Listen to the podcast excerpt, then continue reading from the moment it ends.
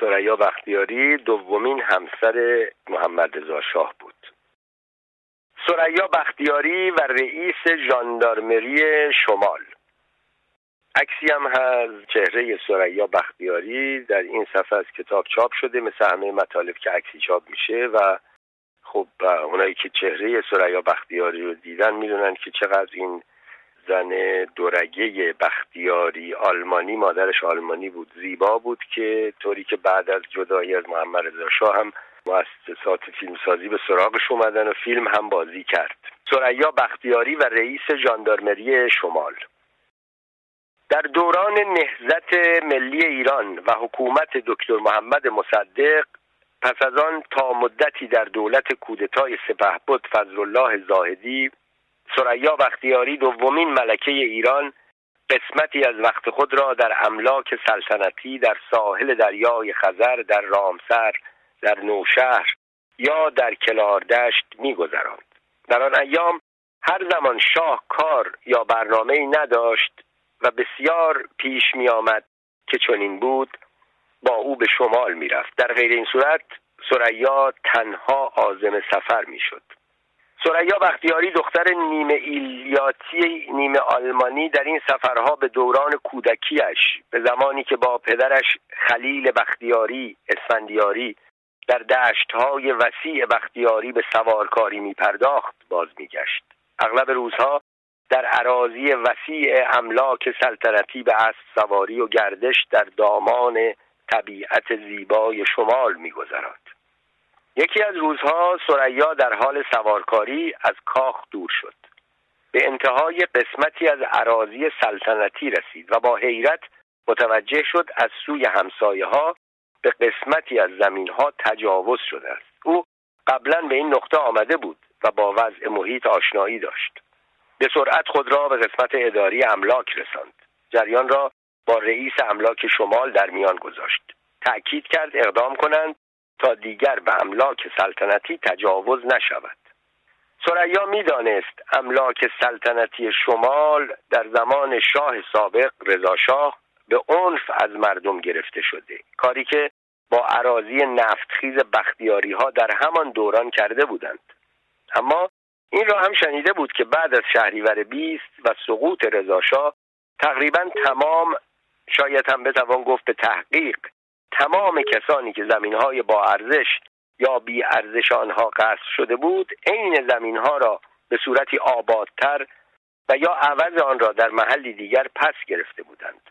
همچنان که خیشاوندان بختیاری او توانسته بودند حق خود را بگیرند. سریا به امید اینکه بعد از این دستور کارکنان املاک مانع هر نوع تجاوزی به حریم املاک سلطنتی خواهند شد به تهران بازگشت. جریان را به اطلاع شاه رساند. هر دو خوشحال شدند در آینده دیگر چنین اتفاقی نخواهد افتاد. یک ماه گذشت. سریا خسته از خبرچینی های اطرافیان درباری ناراحت از دخالت های مادر شوهر و خواهر شوهرهایش بار دیگر عازم شمال شد. این بار شاه هم او را همراهی می‌کرد.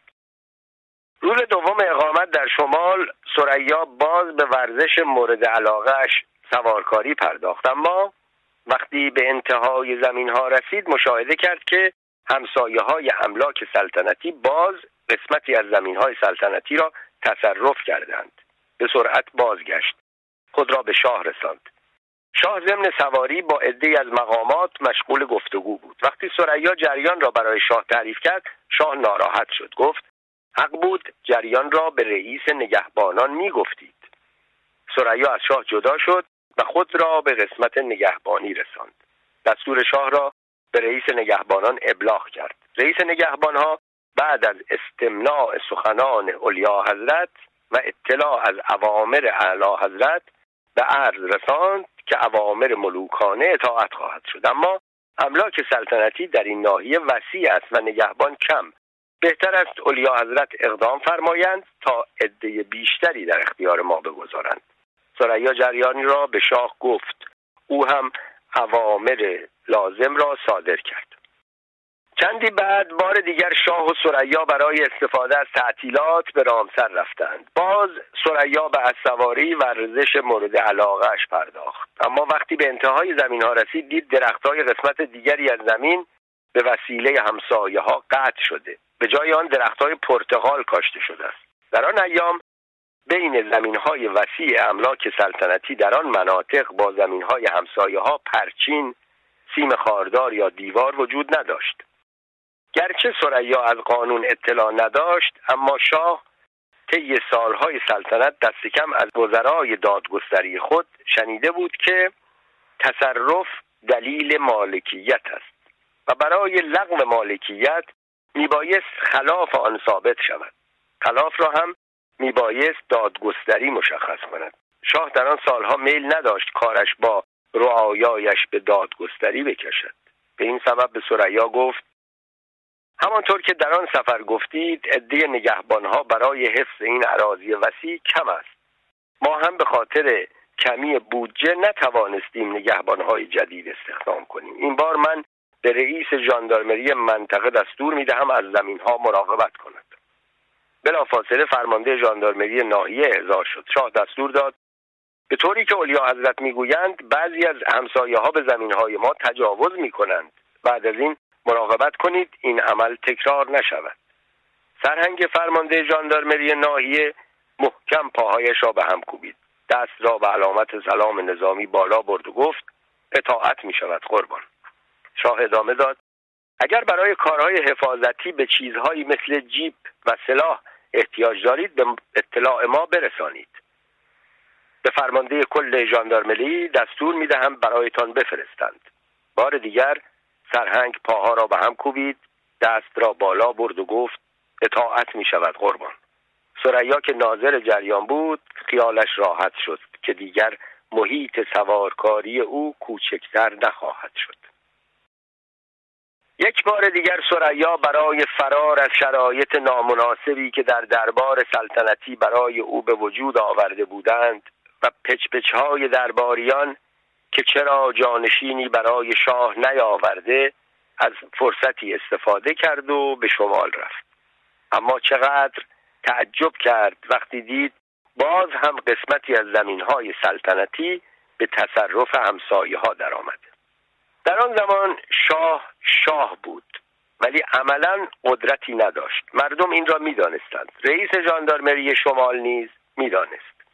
این بار سریا تصمیم گرفت شخصا وارد عمل شود. به اداره املاک سلطنتی در اداره املاک سلطنتی مرد متشخصی بود به نام آقای که او مورد احترام درباریان بود.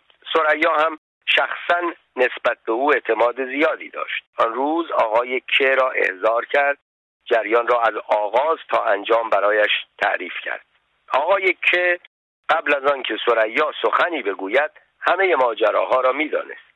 اما به دقت به سخنان ملکه گوش داد و وقتی سریا از او پرسید دیگر چه کار باید بکنند تا به حریم زمین های دربار تجاوز نشود آقای که گفت اولیا حضرت در اینجا هیچ کس از حرف راست خوشش نمی آید اما به طوری که در دربار شایع است شما به خاطر خصلت ایلی آلمانی از دروغ و تملق بیزارید.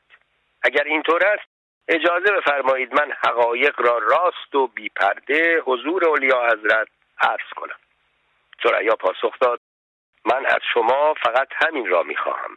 آقای که گفت به طوری که من اطلاع پیدا کردم همسایه های ذات مبارک پولی به رئیس ژاندارمری محل می‌دهند و با حمایت او زمین ها را تصرف می کنند سریا حیرت زده حرف او را قطع کرد. چطور چنین چیزی ممکن است؟ اعلی حضرت در حضور خود من رئیس ژاندارمری را احضار کردند و دستور فرمودند در مورد زمین ها مراقبت کند. او هم گفت که اطاعت خواهد کرد. آقای که گفت من از اول به اولیا حضرت عرض کردم قصد دارم صادقانه مطالب را خدمتشان عرض کنم. اگر اجازه میفرمایید بقیه عرایزم را هم صادقانه به عرض برسانم.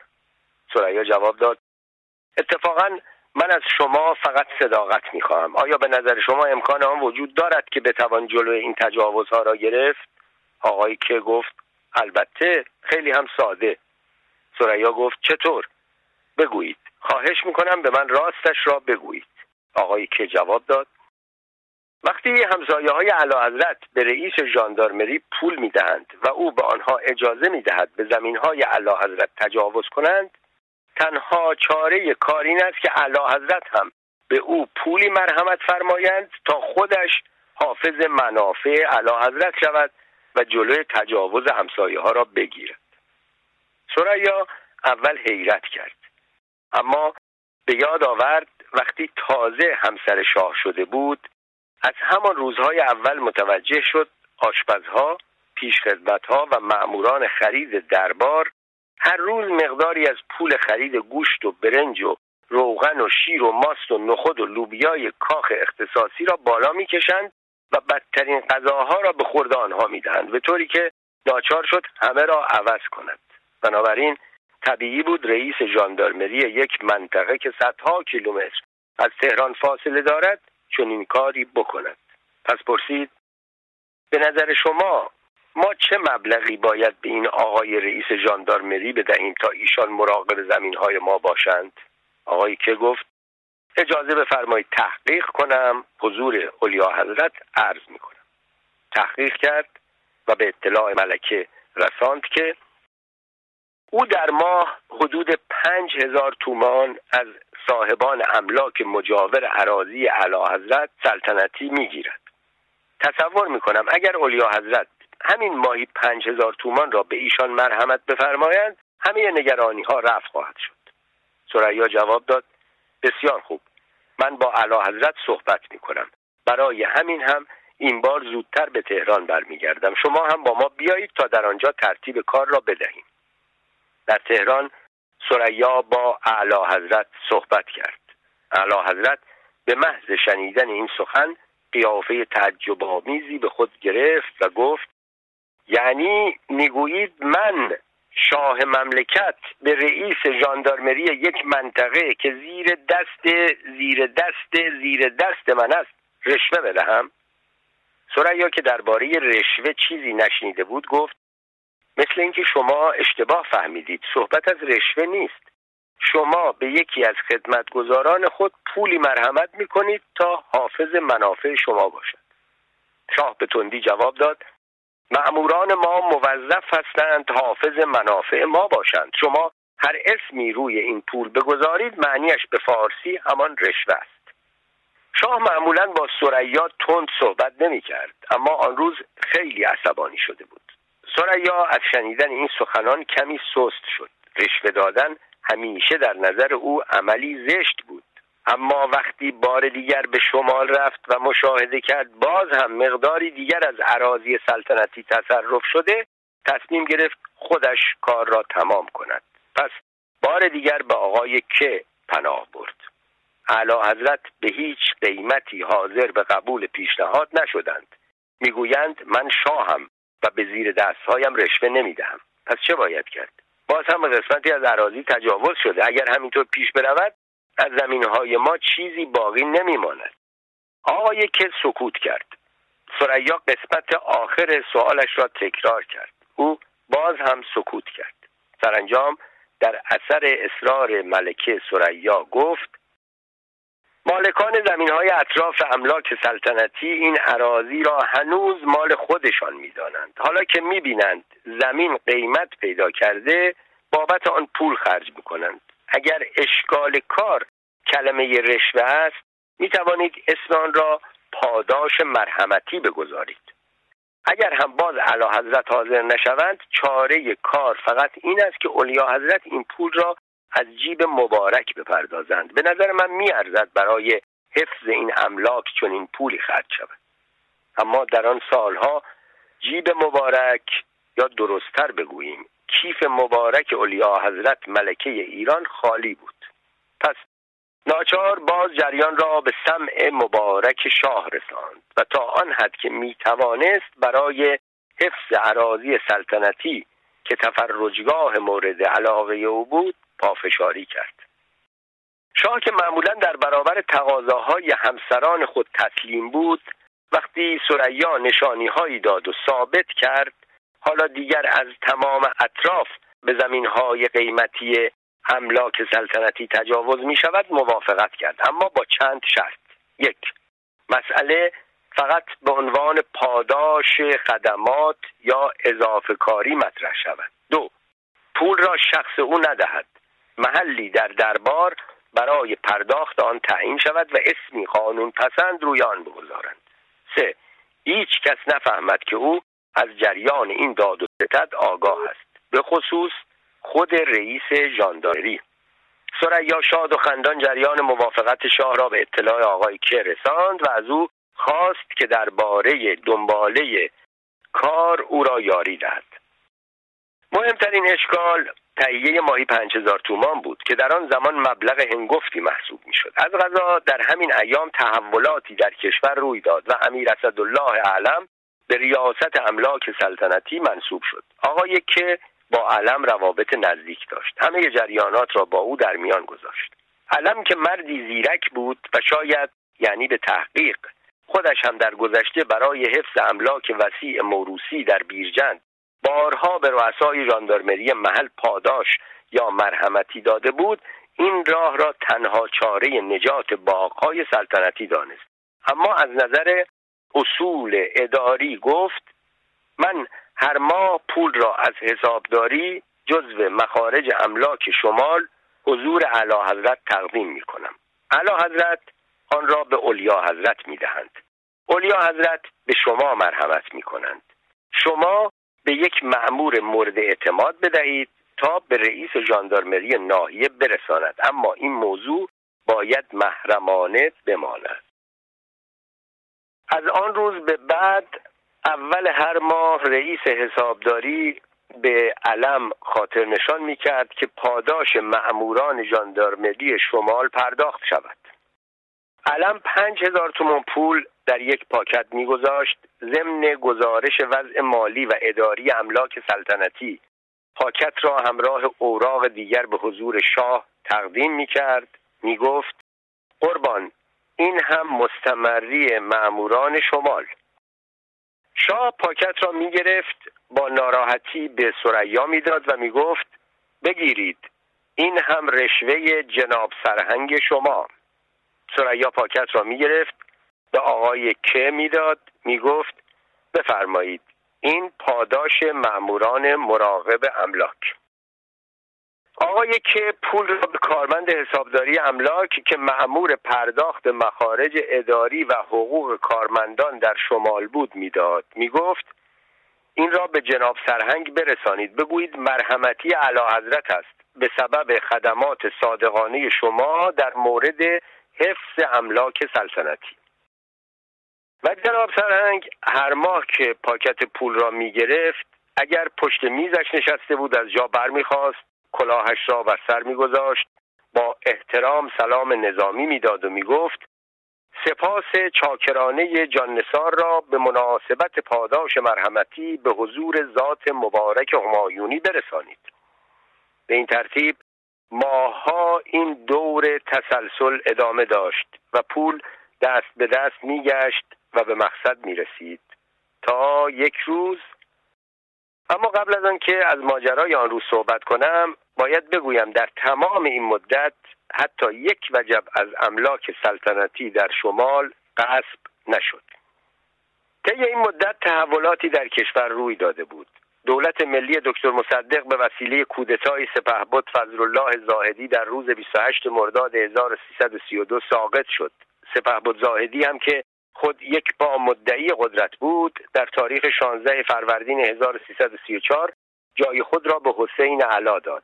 علا در تاریخ 14 فروردین 1336 رفت و دکتر اقبال آمد.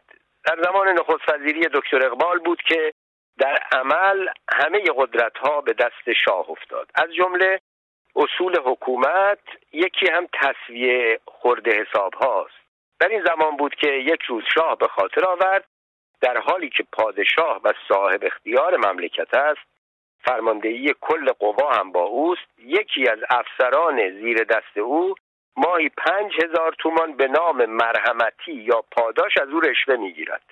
بلادرنگ فرمانده کل جاندارمری را احضار کرد. خیلی سریح دستور داد. فورا سرهنگ فلان فرمانده ژاندارمری شمال را برکنار کنید به جای او یک افسر درستکار و لایق بفرستید. مخصوصا به او تاکید کنید مراقبت کند همسایه ها به املاک ما در شمال تجاوز نکنند. فرمانده کل ژاندارمری به عرض رساند فرمان مطاع ملوکانه همین امروز اجرا خواهد شد.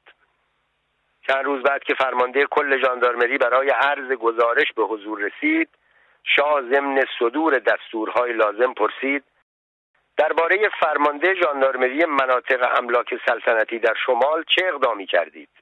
فرمانده کل ژاندارمری به عرض رساند همان روز که دستور صادر فرمودید فرمانده منطقه شمال برکنار شد فرمانده جدید به جای او منصوب شد و به خدمتگذاری ذات مبارک مشغول است. شاه سوال کرد از او اطمینان دارید؟ بله قربان از خیشاوندان چاکر است. خیال شاه راحت شد. در آینده هم املاکش محفوظ میماند هم دیگر به افسر زیر دستش رشوه نمی‌داد. چندی بعد از این ماجرا ملکه سریا به شمال رفت. طبق عادت به ورزش مورد علاقه خود اسب سواری پرداخت. مطابق ایام گذشته تا مرز زمین های سلطنتی اسب تاخت. اما وقتی به انتهای آن عراضی وسیع رسید مشاهده کرد یکی از همسایه ها باز مقداری از زمین های سلطنتی را به ملک خود اضافه کرده است. به قسمت های دیگر رفت و از را همان گونه دید. به تاخت به قسمت اداری کاخ سلطنتی برگشت. آقای که را احضار کرد. باز هم که به زمین های ما تجاوز شده است. آقای که پاسخ داد اجازه بفرمایید تحقیق کنم نتیجه را به عرض برسانم. ایشان اجازه فرمودند.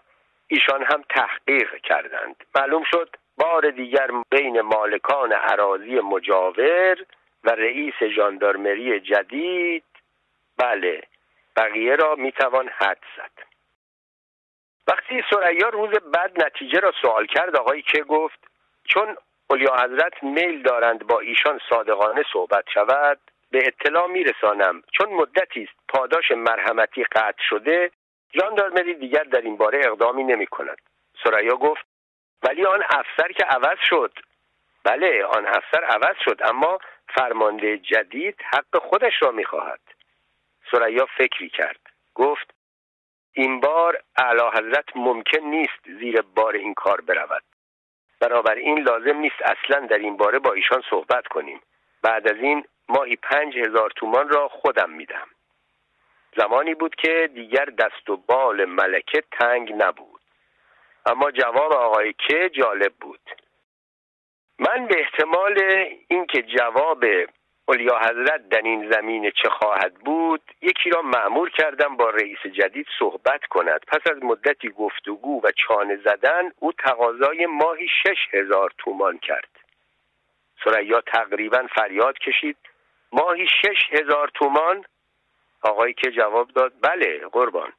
تازه آن هم با هزار زحمت به این مبلغ راضی شد. چون ادعا می کند هزینه زندگی بالا رفته. ماهی پنج هزار تومان صرف نمی کند و او دارد با ما مایه کاری حساب می کند تا وقتی سریا ملکه بود ماهی شش هزار تومان را از کیف مبارک می‌داد. در مقابل هیچ گونه تجاوزی به املاک سلطنتی صورت نمی گرفت اما آقای که که این ماجرا را تعریف می کرد نگفت بعد از جدایی سریا از شاه املاک سلطنتی شمال چه وضعی پیدا کردند و رابطی دربار با فرمانده یا فرماندهان ژاندارمری به چه وضعی درآمد.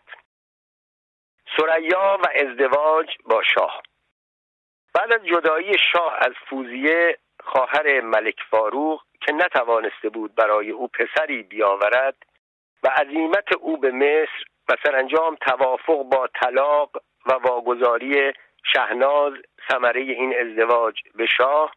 همه زنهای درباری از مادر و خواهران شاه گرفته تا ندیمه ها و آشناها و خیشاوندان آنها در صدد برآمدند همسری برای شاه پیدا کنند. عده زیادی برای این ازدواج انتخاب شدند. همگی به شاه معرفی شدند ولی مورد قبول واقع نشدند.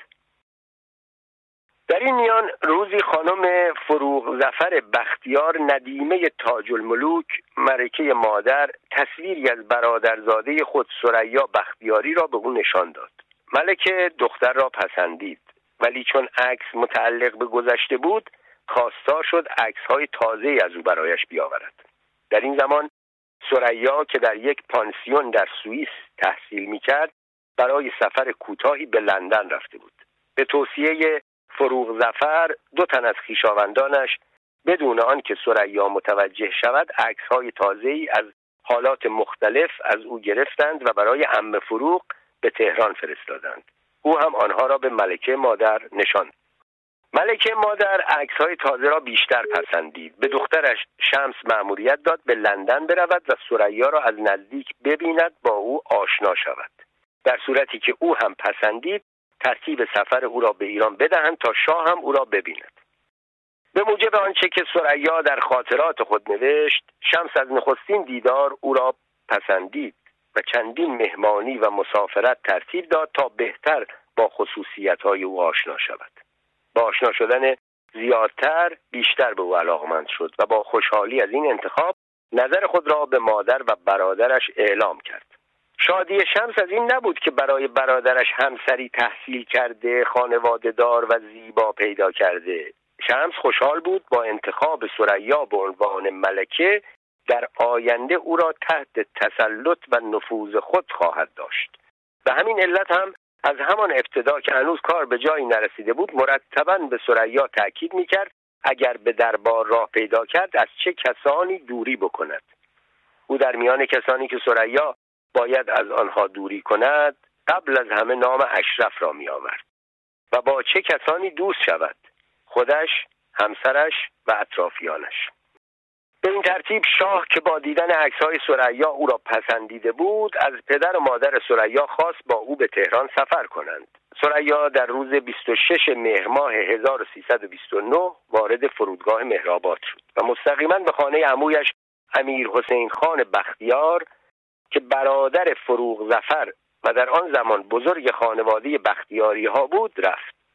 امیر حسین خان شخصیتی ممتاز بود. در میان ایل خود و در شخصیت های معروف تهران دارای نفوذ و احترام زیادی بود. او بعدا سناتور شد. به طوری که سریا نوشت همان روز ورود به تهران ملکه مادر از او دعوت کرد شام را با او صرف کند. وقتی سریا وارد مجلس زیافت شد متوجه شد همه برادران و خواهران شاه جمع هستند. ساعتی بعد شاه هم ظاهرا بیخبر ولی البته طبق برنامه با لباس رسمی شب آمد و در آخر همان مهمانی موافقت خود را با ازدواج اعلام کرد. روز بعد عکس های سریا به عنوان نامزد شاه در مطبوعات آن زمان تهران چاپ شد و شاه دستور داد هر چه زودتر مراسم عقد و عروسی برپا شود. سریا که بود. سریا بختیاری فرزند خلیل اسفندیاری بختیاری است. پدر او یکی از هفت فرزند سردار اسعد بختیاری بود. بختیاری ها یازده ایل هستند که به دو شعبه هفت لنگ و چهار لنگ تقسیم می شوند محل زندگی ایل بختیاری نواحی کوهستانی بین چهار محال بختیاری و لرستان فارس و خوزستان است. رؤسای آنها خان نامیده می شدند و رئیس بزرگ به ایلخانی معروف بود. نام رئیس یک گروه ایلخانی بود. گروه دیگر چون به مکه رفته بود به حاج ایلخانی معروف شده بود. این دو گروه به سبب سالها دختر دادن و پسر گرفتن همه با هم خیشاوند بودند و در ضمن شایع بود ایلخانی بزرگ. این گروه به نام حاجی ایلخانی توسط زلل سلطان حاکم اصفهان با قهوه مسموم شده است. از پسران این ایلخانی سردار اسعد بزرگ بود که از طرفداران مشروطیت و قانون اساسی به شمار می‌رفت. جعفر قلی خان سمسام و سلطنه از اصفهان همزمان با مشروط خواهان شهرهای دیگر ایران به پایتخت حمله کرد. محمد علی شاه را از سلطنت عزل کردند و مشروطیت را بار دیگر برقرار کردند. او بعدا به عنوان صدر اعظم انتخاب شد.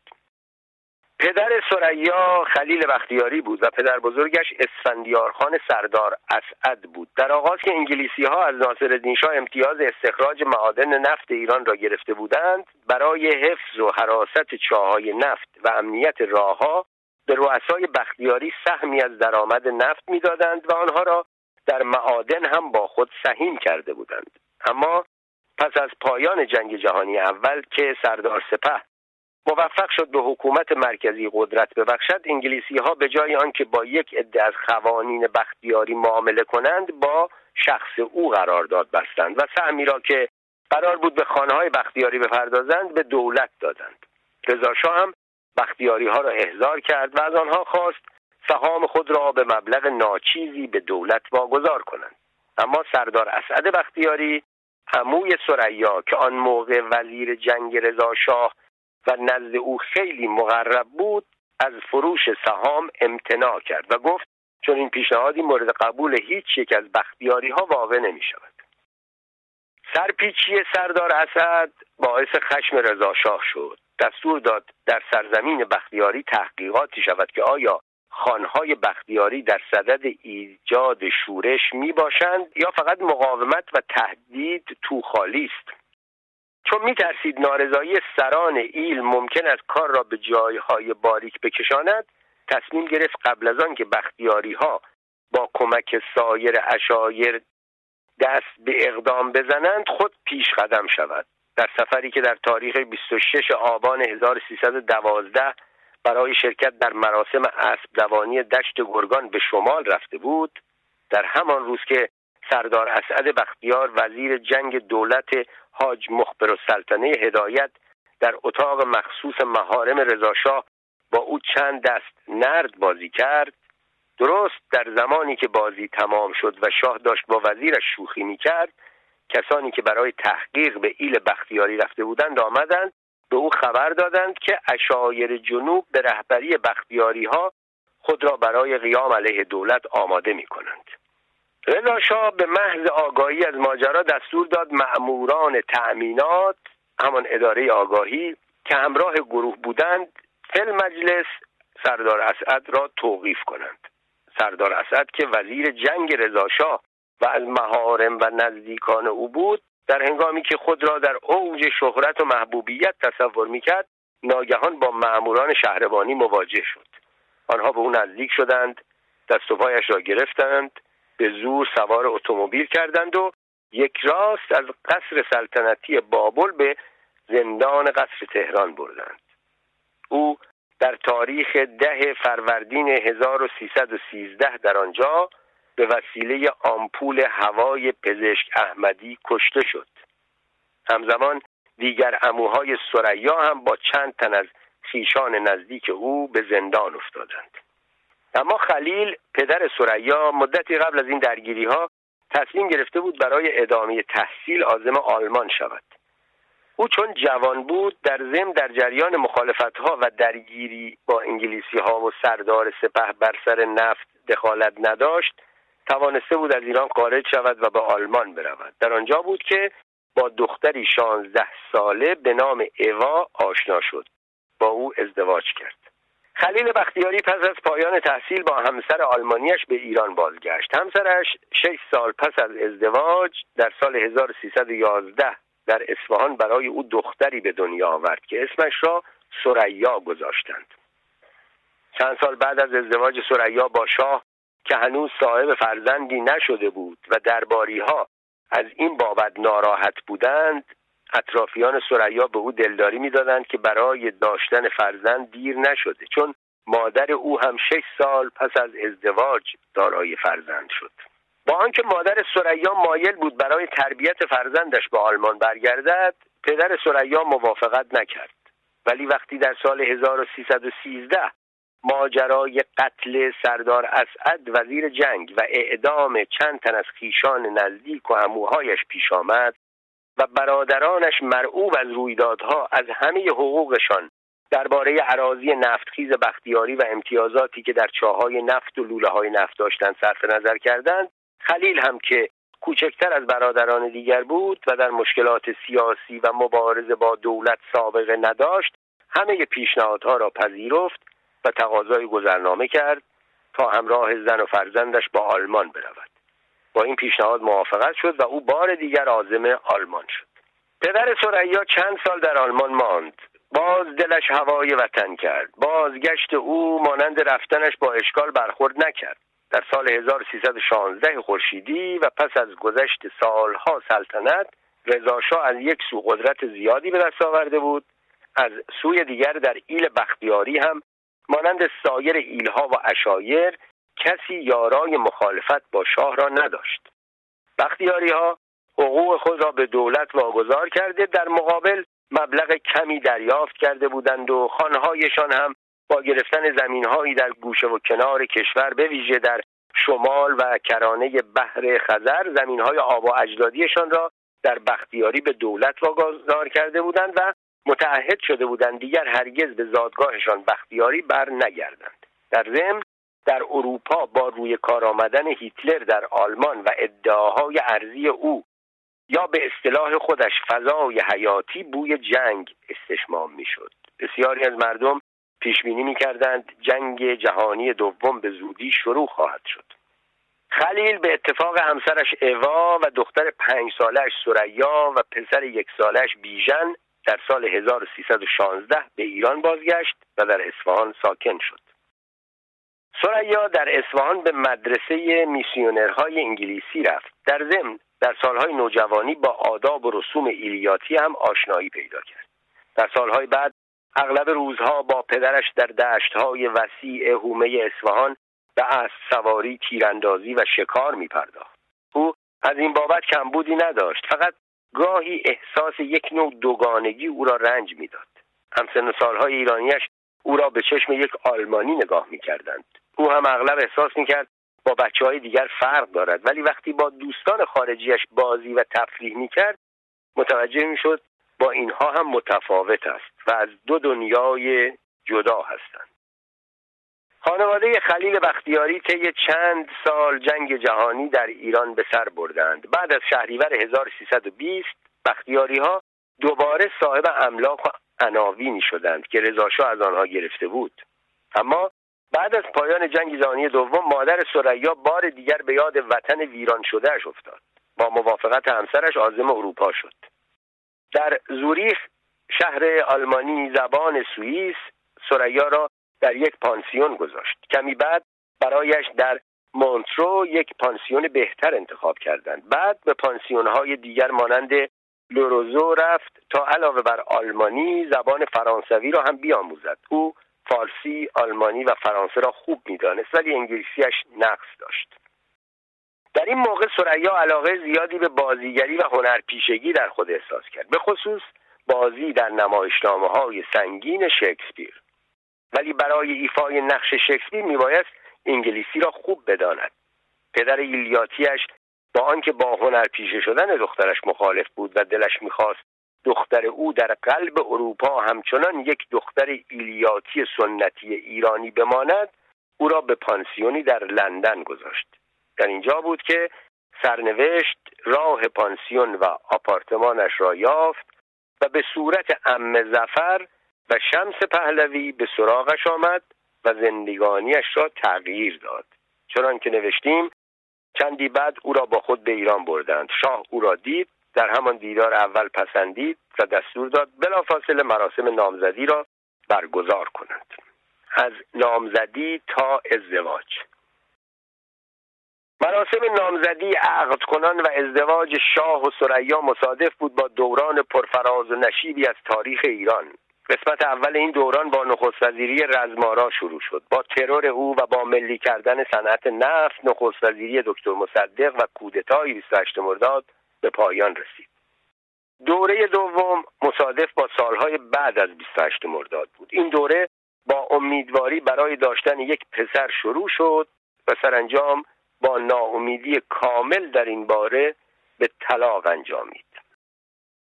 بعد از آنکه های سریا به عنوان نامزد شاه در روزنامه ها چاپ شد قرار گذاشتند مراسم نامزدی سریع ساده و مختصر برگزار شود. مجلسی که در آن فقط خیشاوندان نزدیک عروس و داماد خبرنگاران روزنامه های داخلی و خارجی و خبرگزاری ها شرکت داشته باشند. به طوری که سریا در خاطراتش نوشت فقط پنج ساعت قبل از مراسم متوجه شد که لباس مناسبی برای مراسم نامزدی ندارد. البته از یک دختر هجده ساله نمی‌شد انتظار داشت به این چیزها توجه داشته باشد. ولی اطرافیان او چطور؟ هر طور بود پیراهنی سرهم کردند و مجلس نامزدی به طور خصوصی و مختصر در تالار آینه کاخ مرمر برگزار شد. تاریخ عقد کنان ابتدا شش دی ماه 1329 تعیین شد ولی بیماری ناگهانی سریا باعث شد مراسم عقب بیفتد. و چون ماه محرم و سفر نزدیک بود شاه به پزشکان تاکید کرد هر طور هست کاری کنند که مراسم عقد کنان در 23 بهمن برگزار شود. بیماری ناگهانی سریا سبب شد در شهر شایعاتی بر سر زبانها بیفتد. از جمله آنکه می‌گفتند چون سریا را شمس برای همسری شاه انتخاب کرده اشرف با خوراندن میکروب های بیماریزا او را مریض کرده. است ولی بیماری سریا به تشخیص اطبا حسبه بود. از آنجا که شاه اصرار داشت معالجه سریعتر صورت بگیرد همه پزشکان حاضر شهر بر بالین عروس بیمار حاضر شدند و سرانجام از این بیماری مداوا شد. اما هنوز چند روزی از آن نگذشته بود که بار دیگر دچار بیماری خونریزی شدید ریه شد. بیماری های پشت سر هم سبب شد وزن سریا مقدار زیادی کم شود. اما چون روز عروسی 23 بهمن معین شده بود و کارت ها را توضیح کرده بودند ناچار شدند سریا را هر طور هست و با وجود نقاهت برای حضور در مراسم آماده کنند. مراسم عقد در کاخ مرمر و در تالار آینه در حضور عده کمی برگزار شد. عروس هنوز در حال نقاهت بود و بیم آن می‌رفت نتواند مراسم را تحمل کند. سریا به طوری که در خاطراتش نوشت دکتر ایادی پزشک مخصوص شاه قبل از مراسم به او دواهای نیروبخش و تقویت کننده قلب داد. اما پیراهن عروس با خورد شیشه هایی که به جای الماس در آن به کار رفته بود 20 کیلو وزن داشت. و این برای عروسی که در اثر بیماری وزنش به چهل کیلوگرم رسیده بود خیلی سنگین بود. هر طور بود مراسم عقد کنان بدون حادثه برگزار شد. اما وقتی ملکه مادر سکه های طلا را روی سر عروس و داماد ریخت حجوم جمعیت چنان شدید بود که عروس دچار بیهوشی شد به طوری که ناچار شدند او را به اتاق دیگری ببرند. در آنجا برای آنکه بتواند وزن این پیراهن سنگین دوخت کریستیان دیور را تحمل کند به دستور شاه دو متر از دنباله پیراهن را بریدند. بعد از مراسم عقد کنان عروس و داماد به تالار بزرگ و محل مخصوص دیپلمات های خارجی رفتند و بعد از معارفه و شادباش مراسم عقد کنان به پایان رسید. برنامه بعدی صرف شام در کاخ گلستان بود که به گفته همه و به نوشته روزنامه های آن زمان با افتضاح برگزار شد. ناب سامانی در حدی بود که در شهر شایع شد سپه بود رزمارا مخصوصا چنین کرده است که آبروی دربار را بریزد. از جمله چیزهایی که درباره ناب سامانی جشن عروسی در شهر گفته می‌شد از این قرار بود. تالار بزرگ کاخ گلستان جای عده معینی را داشت ولی در این تالار بیش از دو هزار میهمان دعوت شده بودند. به گفته افراد وارد بعضی از درباریان مقداری کارت سفید گرفته بودند تا به دوستان و آشنایان خود بدهند. همچنین شایع بود رزمارا هم مقداری کارت سفید بین افراد معینی تقسیم کرده بود. در تالار کاخ گلستان به جهت قدیمی بودن امارت نصب شوفاژ با امکانات آن زمان میسر نبود. به این سبب برای آنکه سریا که بیمار و ضعیف بود دچار سرماخوردگی نشود به دستور شاه تعداد زیادی بخاری نفتی بزرگ در آنجا نصب کرده بودند. حرارت بخاری ها و کسرت جمعیت باعث شد هوای تالار آلوده شود. چند دقیقه قبل از آمدن عروس و داماد پنجره های بزرگ تالار را باز کردند. این موقع مصادف شد با آمدن ملکه مادر با اسکورت مخصوص. چون برای آن شب مراسم آتشبازی پیش بینی شده بود وقتی ملکه مادر با اسکورت خود وارد باغ کاخ گلستان شد مسئولان آتشبازی به تصور آنکه شاه و ملکه آمدهاند فشفشه ها را روشن کردند.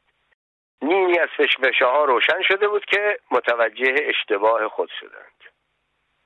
ولی همین مقدار کافی بود که دود باروت و بوی باروت از حیات و از پنجره های باز تالار طبقه دوم کاخ گلستان داخل شود. وقتی چند دقیقه بعد شاه و ملکه با اسکورت وارد شدند بقیه فشفشه ها را هم روشن کردند و همین کافی بود که وقتی عروس و داماد وارد تالار شدند با تالاری پر از دود و بو روبرو شوند. نتیجه شد که عروس بیمار تا به تحمل نیاورد و بار دیگر دچار حالت بیهوشی شد. این عروسی تا مدتی وسیله تفریح و تمسخر مخالفان شد. مثلا عده شایع کرده بودند وقتی سریا وارد تالار کاخ گلستان شد عباس خلیلی از سوی روزنامه نویسان شروع به خواندن شعر و گفتن خیر مقدم کرد. سریا با مشاهده اندام درشت و چهره سبزه تند و سابقه و شهرت او به عنوان امپراتور حبشه و عکسایی که از او با سپر و نیزه و لباس سیاهان چاپ شده بود بی اختیار از هوش رفت که معلوم است ساخته شده به وسیله شایع سازان و مخالفان خلیلی و دربار بود. روز بعد هم در شهر شایع شد درست در زمان مراسم جشن عروسی رادیو تهران موزیک آمیانه عزبغلی زندار شد را پخش کرد. در آن زمان از این قصه ها زیاد ساخته می‌شد. طی سه سال اول ازدواج شاه و سریا فقط به فکر تاج و تخت سلطنت بودند. در آن زمان شایع شده بود اگر شاه پسر داشت دکتر مصدق او را به سلطنت انتخاب می کرد تا مخالفان از وجود شاه برای مخالفت با او و نهزت ملی کردن نفت استفاده نکنند.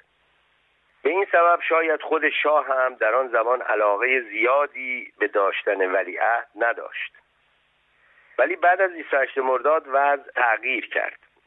از سال چهارم اعتراض مادر و خواهران شاه و درباریان از به دنیا نیامدن جانشین سلطنت شروع شد.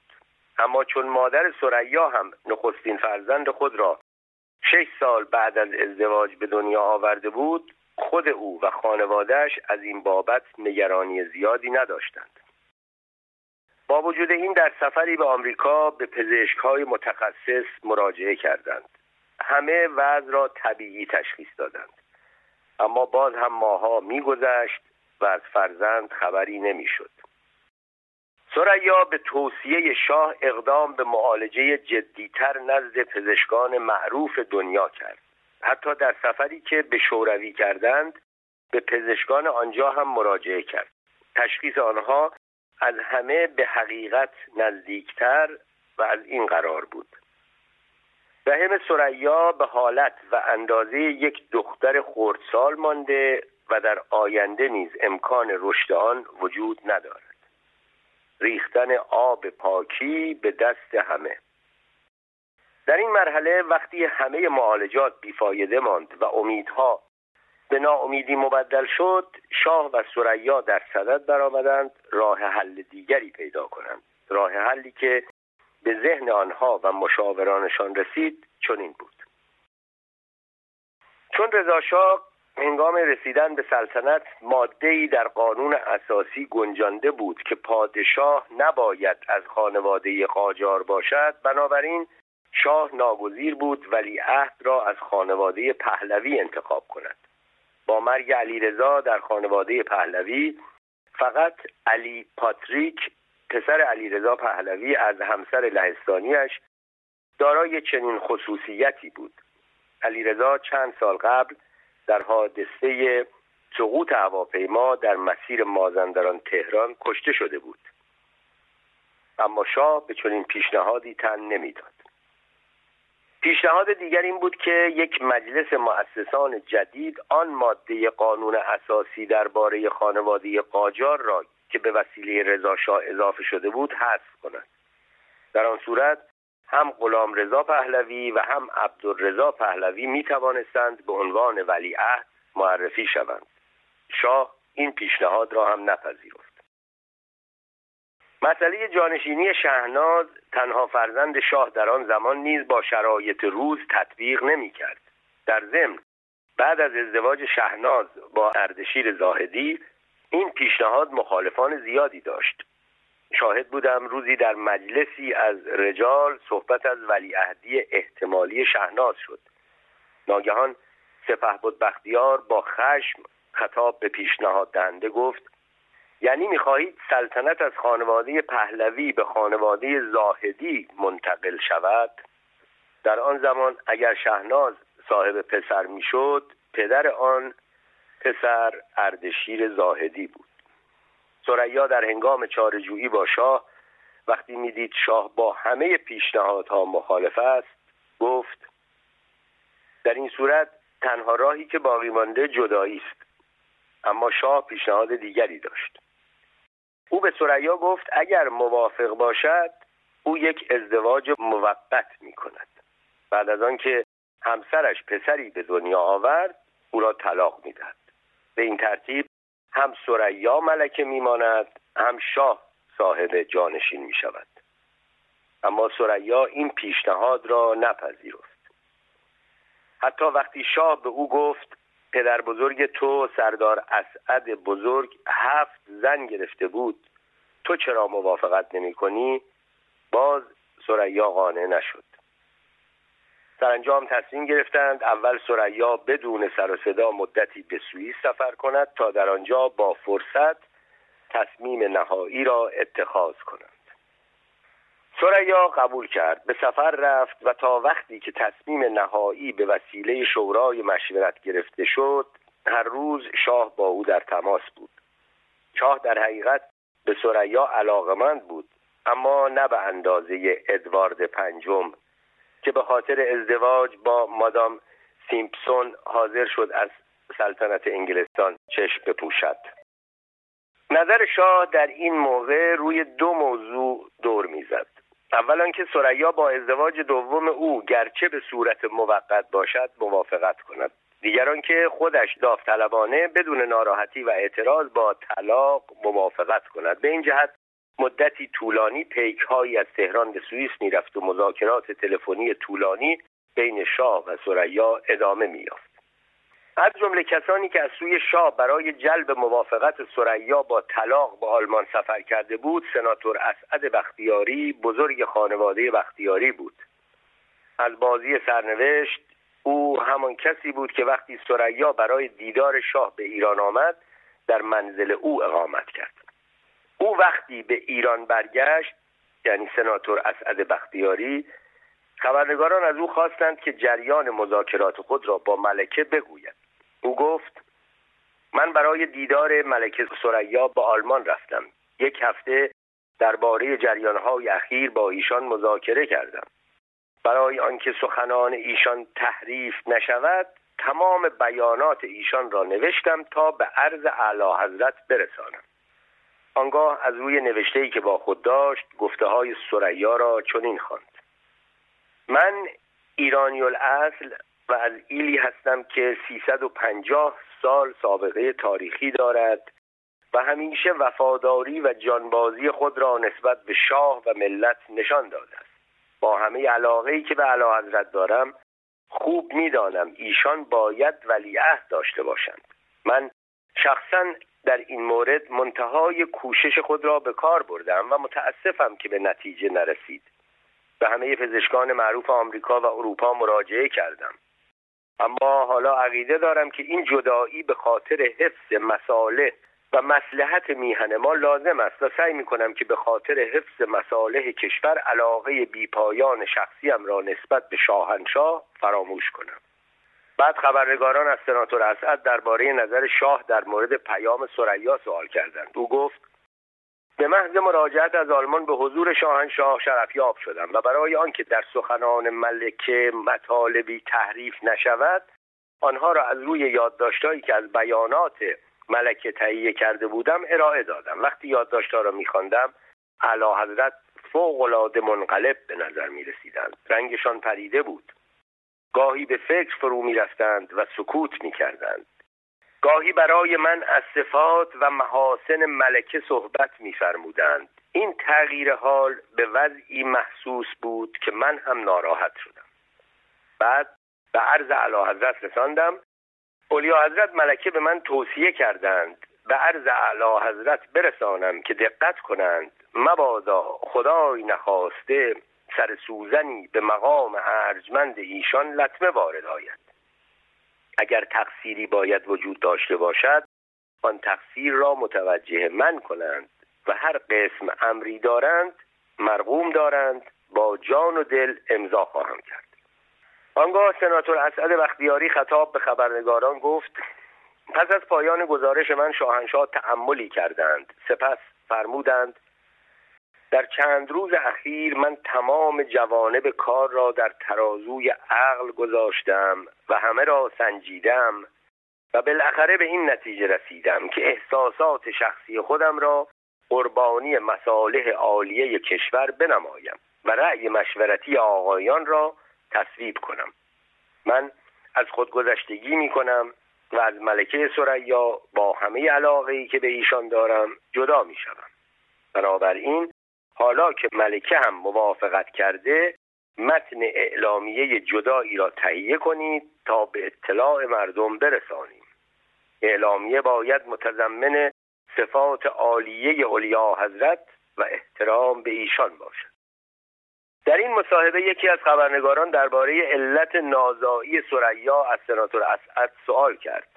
او جواب داد در معایناتی که پزشکان حاضق آمریکا و اروپا کردهاند اعلام شد علت وضع غیر طبیعی در قسمتی است که ارتباط به دستگاه پرورش نوزاد دارد. پزشکان اروپایی نظر دادند که برای رفع این مشکل جراحی ممکن نیست در حالی که پزشکان آمریکایی گفتند عمل جراحی امکان پذیر است. فقط اشکال کار در این است که در انجام جراحی 80 درصد احتمال خطر وجود دارد. تازه از این 20 درصد هم فقط 3 درصد ممکن است ایشان مستعد داشتن فرزند بشوند. البته او نگفت از این 3 درصد هم چند درصد امکان دارد که فرزند پسر شود. وقتی خبرنگاران احتمالا به دستور مقامات و برای شنیدن پاسخ تعیین شده به عنوان آخرین سوال از سناتور اسعد درباره احتمال ازدواج مجدد ملک سریا پرسیدند. سناتور اسعد جواب داد مطابق آنچه که از احساسات ایشان در چهره ایشان خواندم در اثر این بازی سرنوشت تا آخر عمر ازدواج نخواهند کرد.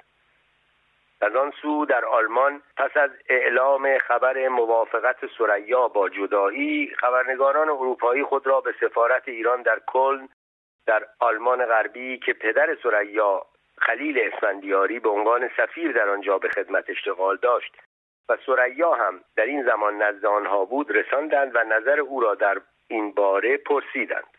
به طوری که قبلا با سریا مسلحت اندیشی شده بود او برای آنکه خبرنگاران از خود چیزی اضافه یا کم نکنند اعلامیه زیر را به صورت بخشنامه واحد در اختیار آنها گذاشت. چون اعلی حضرت محمد رضا شاه پهلوی لازم تشخیص دادهاند که برای بقای سلطنت مشروطه موروسی ایران باید جانشین ایشان نسل به نسل از طریق فرزند مستقیم ذکور تأمین گردد من سعادت شخصی خود را با نهایت تعلم فدای آینده مملکت و حفظ سلطنت مشروطه موروسی ایران و اراده شخصی اعلی حضرت شاهنشاه می کنم و آمادگی خود را برای جدایی از اعلی حضرت اعلام می دارم. اعلامیه طلاق. تصمیم به طلاق سریا ساعت 9 صبح جمعه 23 اسفند 1336 با انتشار اعلامیه دربار به اطلاع مردم رسید. در این اعلامیه که ساعت 9 صبح روز جمعه 23 اسفند منتشر شد چنین آمد. به منظور تأمین مصالح عالیه ملت ایران و تأمین آینده سلطنت مشروطه موروسی که مستلزم تعیین ولایت عهدی بود یک بار در بیست و هفتم بهمن ماه و بار دوم در دهم اسفند ماه جلسات مشاوره‌ای در پیشگاه همایونی و با حضور رئیس دولت دکتر منوچهر اقبال و رؤسای مجلس سنا محسن صدر صدرالاشراف و مجلس شورای ملی رضا حکمت سردار فاخر و وزیر دربار شاهنشاهی حسین علا و آقایان ابراهیم حکیمی حکیم الملک امیر اسعد بختیاری سناتور و خویشاوند سریا بختیار محمود جمع نخست وزیر پیشین دکتر احمد متین دفتری نخست وزیر پیشین سناتور و حقوقدان تیمسار سپهبد یزدان پناه تیمسار سپهبد عبدالله هدایت رئیس ستاد بزرگ و تیمسار سپهبد امیر احمدی در دربار شاهنشاهی تشکیل گردید. و حاضرین به اتفاق آرا اظهار نظر کردند که ولیعهد ایران باید از نسل بلافصل اعلی حضرت محمد رضا شاه پهلوی باشد. بعد از جلسه دهم اسفند نماینده مخصوصی از طرف شاهنشاه به حضور ملکه سریا اعزام و مراتب به اطلاع ایشان رسانیده شد.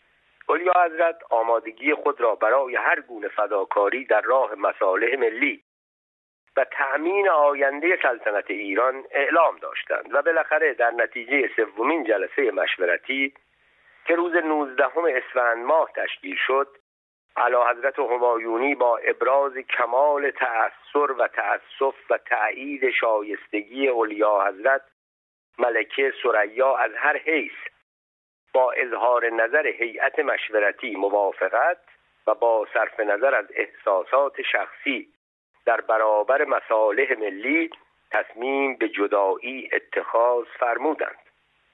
به این ترتیب ملاحظه می شود که در اعلامیه دربار که به وسیله حسین علا وزیر دربار در اختیار خبرنگاران داخلی و خارجی قرار داده شد مسئولیت تصمیم گیری درباره جدایی به گردن هیئت مشورتی گذاشته شد و در اثر فشار هیئت سریا هم ناچار شد رضایت بدهد. اما در مورد جلسه سوم که تصمیم نهایی را درباره جدایی شاه و سریا اتخاذ کرد نکاتی وجود دارد که نشان دهنده یک برنامه ریزی حساب شده است. این جلسه در روز 19 اسفند 1336 تشکیل شد. شاه در ساعت ده صبح در جلسه هیئت مشورتی حضور یافت و با آنکه همه اعضای هیئت مشورتی از سوی شاه انتخاب شده بودند و مطیع اراده و تصمیم او بودند و از قبل مشخص شده بود چه تصمیمی خواهند گرفت شاه خطاب به آنها گفت من در موضوعی که ارتباط با زندگی خصوصی من ولی در حقیقت بستگی به آینده کشور دارد شرکت نمی کنم تا شما بتوانید به آزادی تصمیم بگیرید. و پس از گفتن این هر جلسه را ترک کرد. هیئت مشاوران هم تصمیمی را که انتظارش می‌رفت اتخاذ کرد. این جلسه که آخرین جلسه و در حقیقت برای تعیین تکلیف قطعی مسئله سریا تشکیل شده بود یک ساعت و نیم به طول انجامید. بعد همگی به دیدار شاه رفتند و به عرض رساندند. به خاطر مصالح عالیه مملکت نظر شورا مبنی بر جدایی است. جراید آن زمان در این باره چنین نوشتند. وقتی شاه از نظر شورا مطلع شد با تأثر گفت باید نظر ملکه هم استعلام شود و به طوری که بعدا اعلام شد وقتی در همان روز تصمیم شورای مشورتی به اطلاع سریا رسید گفت هرچه نظر شاهنشاه باشد و مصالح مملکت اقتضا کند من تسلیم هستم و با این سخن ماجرا به پایان رسید. امضای طلاقنامه نکته عجیب آن که فاصله بین انتشار اعلامیه دربار درباره تصمیم طلاق سریا در تاریخ 23 اسفند 1336 و انجام مراسم طلاق سه هفته به طول انجامید. به این جهت شایعاتی درباره آشتی مجدد بر سر زبانها افتاد.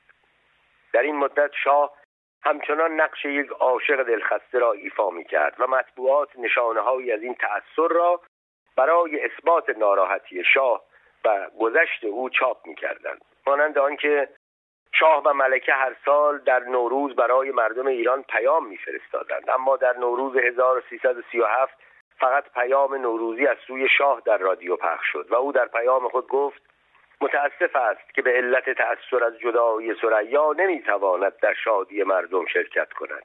در ضمن روزنامه ها نوشتند هر سال ظهر روز اول فروردین شاه و ملکه به پرورشگاه می رفتند و در آنجا با کودکان ناهار صرف می کردند.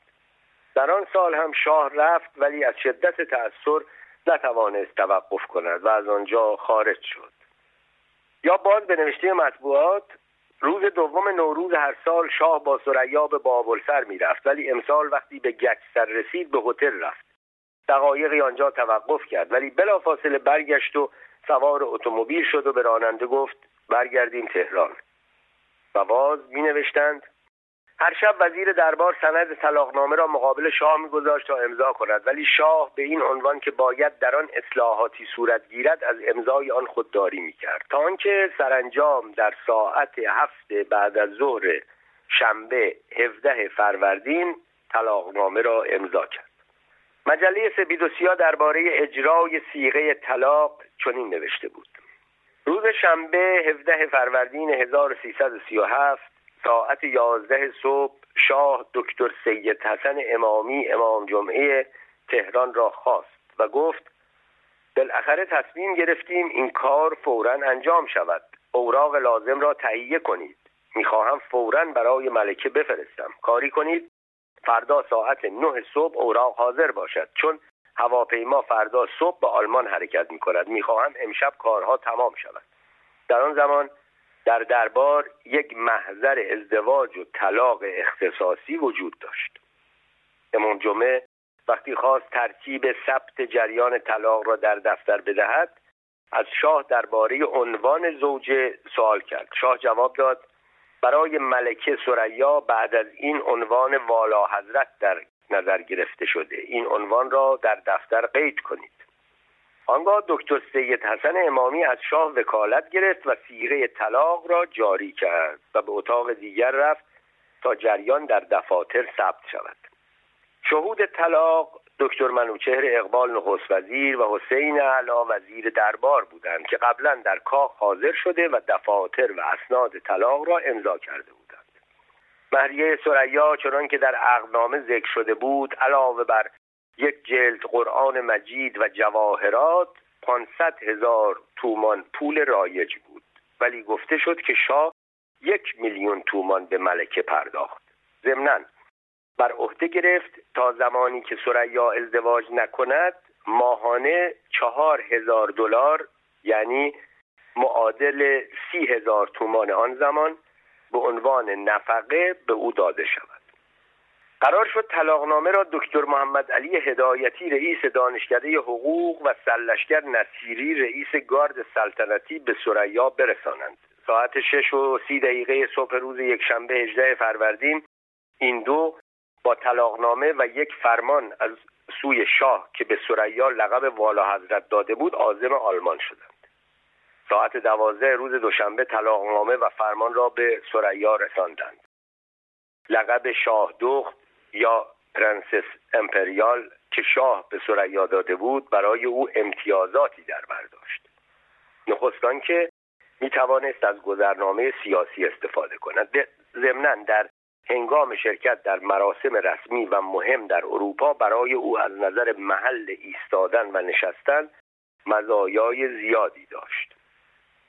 هفت سال قبل از آن مراسم ازدواج شاه و سریا در تاریخ 23 بهمن 1129 به وسیله دکتر سید حسن امامی انجام گرفته و در همین دفتر ثبت شده بود. در اینجا برای آگاهی از تشریفات آن زمان متن عقد نامه را در اینجا می نویسم زوج اعلی حضرت همایون شاهنشاهی محمد رضا شاه پهلوی فرزند اعلی حضرت فقید رضا شاه کبیر و اولیا حضرت تاج الملوک خانم پهلوی دارای شناسنامه شماره دو.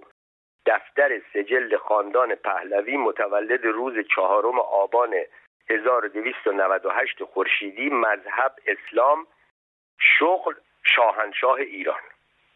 زوجه اولیا حضرت ملکه سریا پهلوی فرزند جناب آقای خلیل اسفندیاری بختیاری دارنده شناسنامه شماره 327 صادره از ثبت احوال اصفهان. متولد اول تیر 1311 مسلمان تابعه ایران با حضور و اذن پدرش. زوج ایال دیگری ندارد. نوع عقد دائم. شروطی ندارد.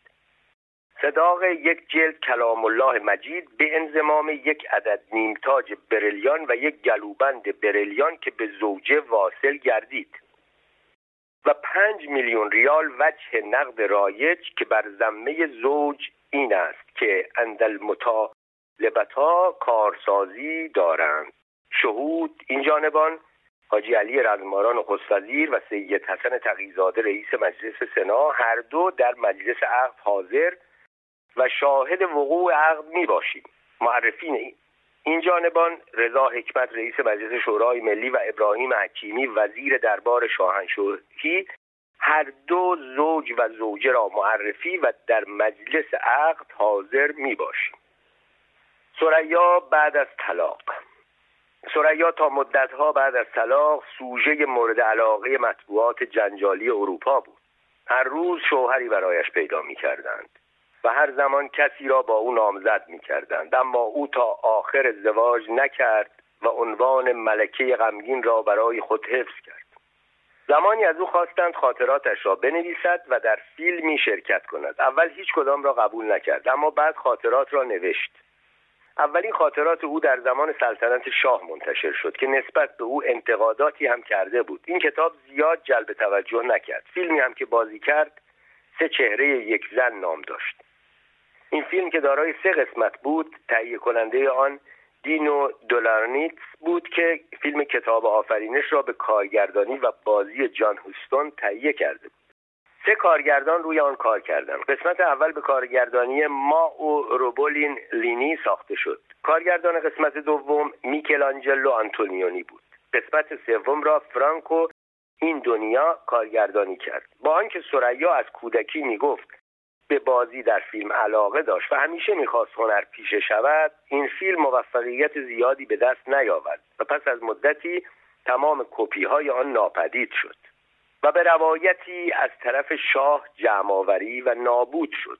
اخیرا پس از درگذشت شاه کتابی به نام کاخ تنهایی به وسیله سریا و با همکاری لوئی والانتین نویسنده فرانسوی منتشر شد که به وسیله دکتر هوشنگ کاووسی با افزودن هواشی زیاد به زبان فارسی ترجمه شد.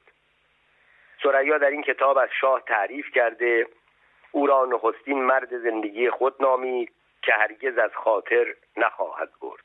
آخرین مردی که به گفته او در زندگیش ظاهر شد فرانکو این دنیا بود که کارگردانی قسمت سوم فیلم او را بر عهده داشت. این کارگردان پس از چندی به علت سقوط هواپیما درگذشت. به گفته سریا او هر سال در سال روز سقوط هواپیما دست گلی بر آرامگاه دومین مرد زندگی خود می‌گذارد و هر زمان که گزارش به مصر میافتد شمعی بر روی سنگ گور یک تخته و تیر رنگ شاه روشن می کند توضیح در نگارش این شرح حال از کتابهای خاطرات سریا و نشریات آن زمان به ویژه مطالب مجله سپید و سیاه درباره جدایی سریا و شنیده ها و شایعات استفاده شده